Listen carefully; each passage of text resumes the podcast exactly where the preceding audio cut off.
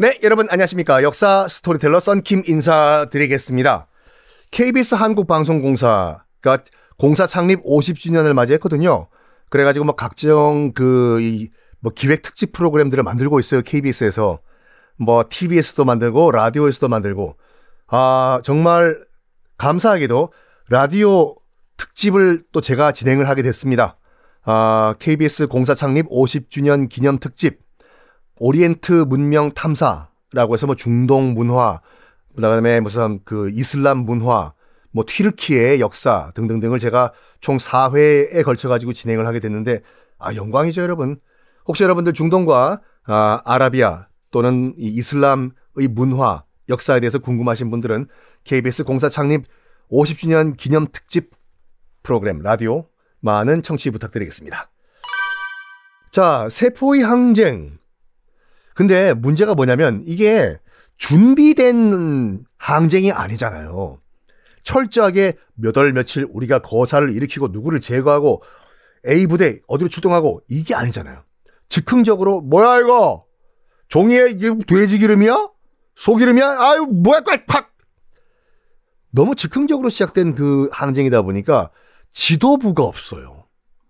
전략 전술도 없어.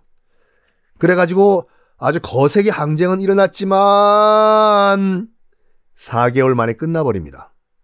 그렇죠? 너무 즉흥적으로 일어난 항쟁이다 보니까. 어, 당시 수도 역할을 하고 있던 델리가 함락돼요. 델리가 함락된 다음에 나름대로 이제 무굴 제국의 마지막 왕 바하두르 뭐 외우실 필요는 없어요. 바하두르가 체포돼요. 영국군에 의해서. 체포된 다음에 버마로 추방당합니다. 지금은 미얀마라고 하죠.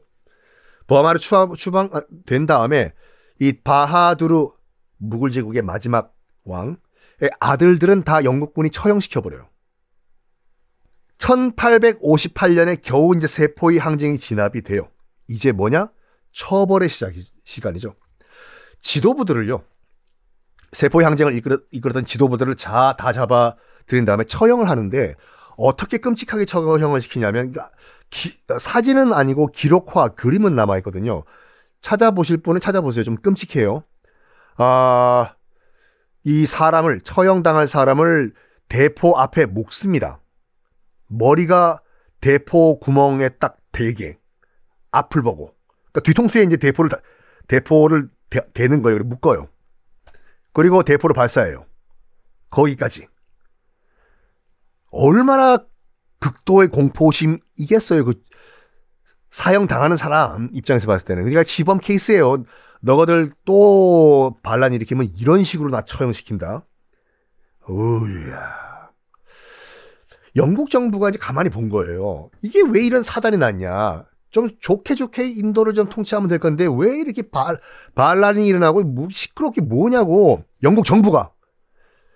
영국 정부가 봤을 땐 잘못이 뭐냐면 이 모든 게 다 동인도 회사가 인도를 잘못 경영해서 이렇다. 이거로 결론을 내려요. 동인도 회사가 저거들 어차피 이윤을 남기는 회사잖아요. 개인 기업이요. 저거들 주머니 채우려고 정말 삐삐 같이 나를 인도를 다스려 가지고 이 사단이 났다고. 야, 지금부터는 인도 전체를 동인도 회사가 아니라 영국 정부가 직접 통치한다.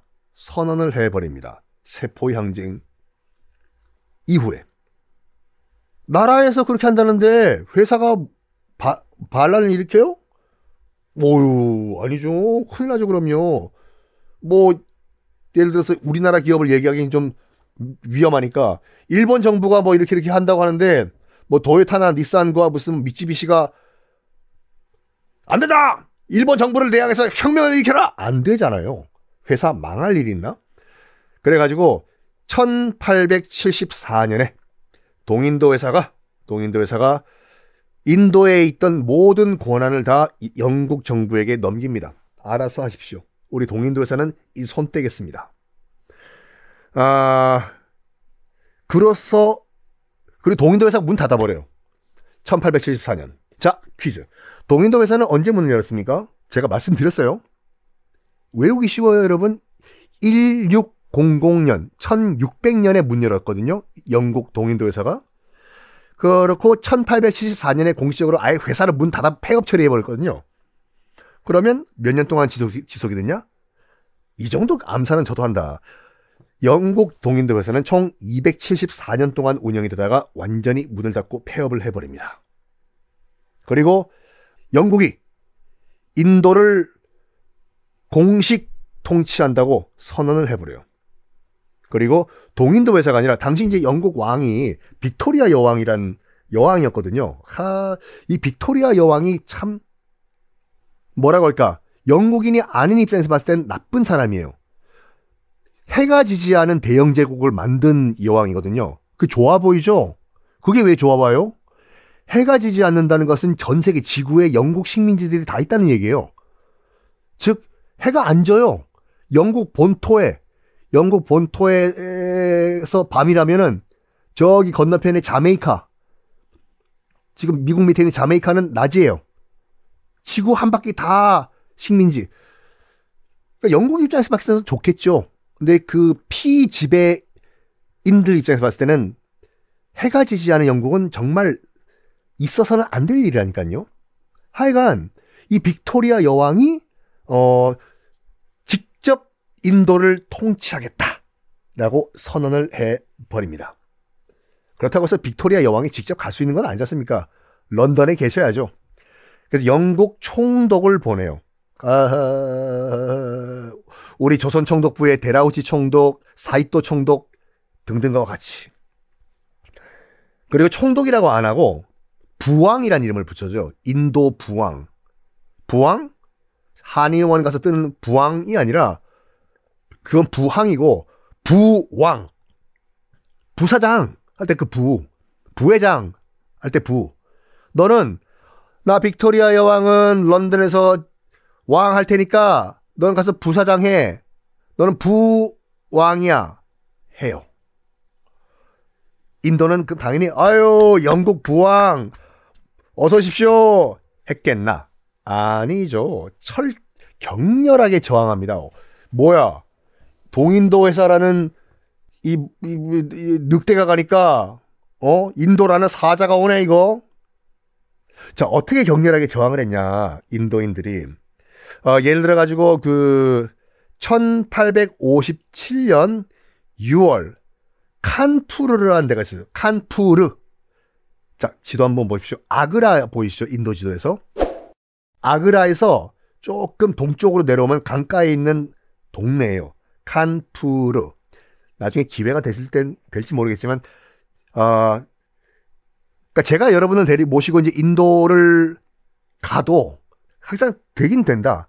그러니까 공식적으로 진짜 여행 패키지는 여러분들을 못 데려가요. 왜냐면 현지 가이드가 붙어야 되기 때문에. 근데 우리 뭐한 10명 가가지고 그냥 우리 10명 여행 왔다고 하면서 제가 여러분께 설명드리면 되잖아요. 그러니까 그런 분도 꽤 있어요. 지금도 있어요. 그렇게 한번 갑시다. 인도도. 언제 가나 일단 중국을 먼저 가야 되는데 여기 내일 갈게요. 내일. 네.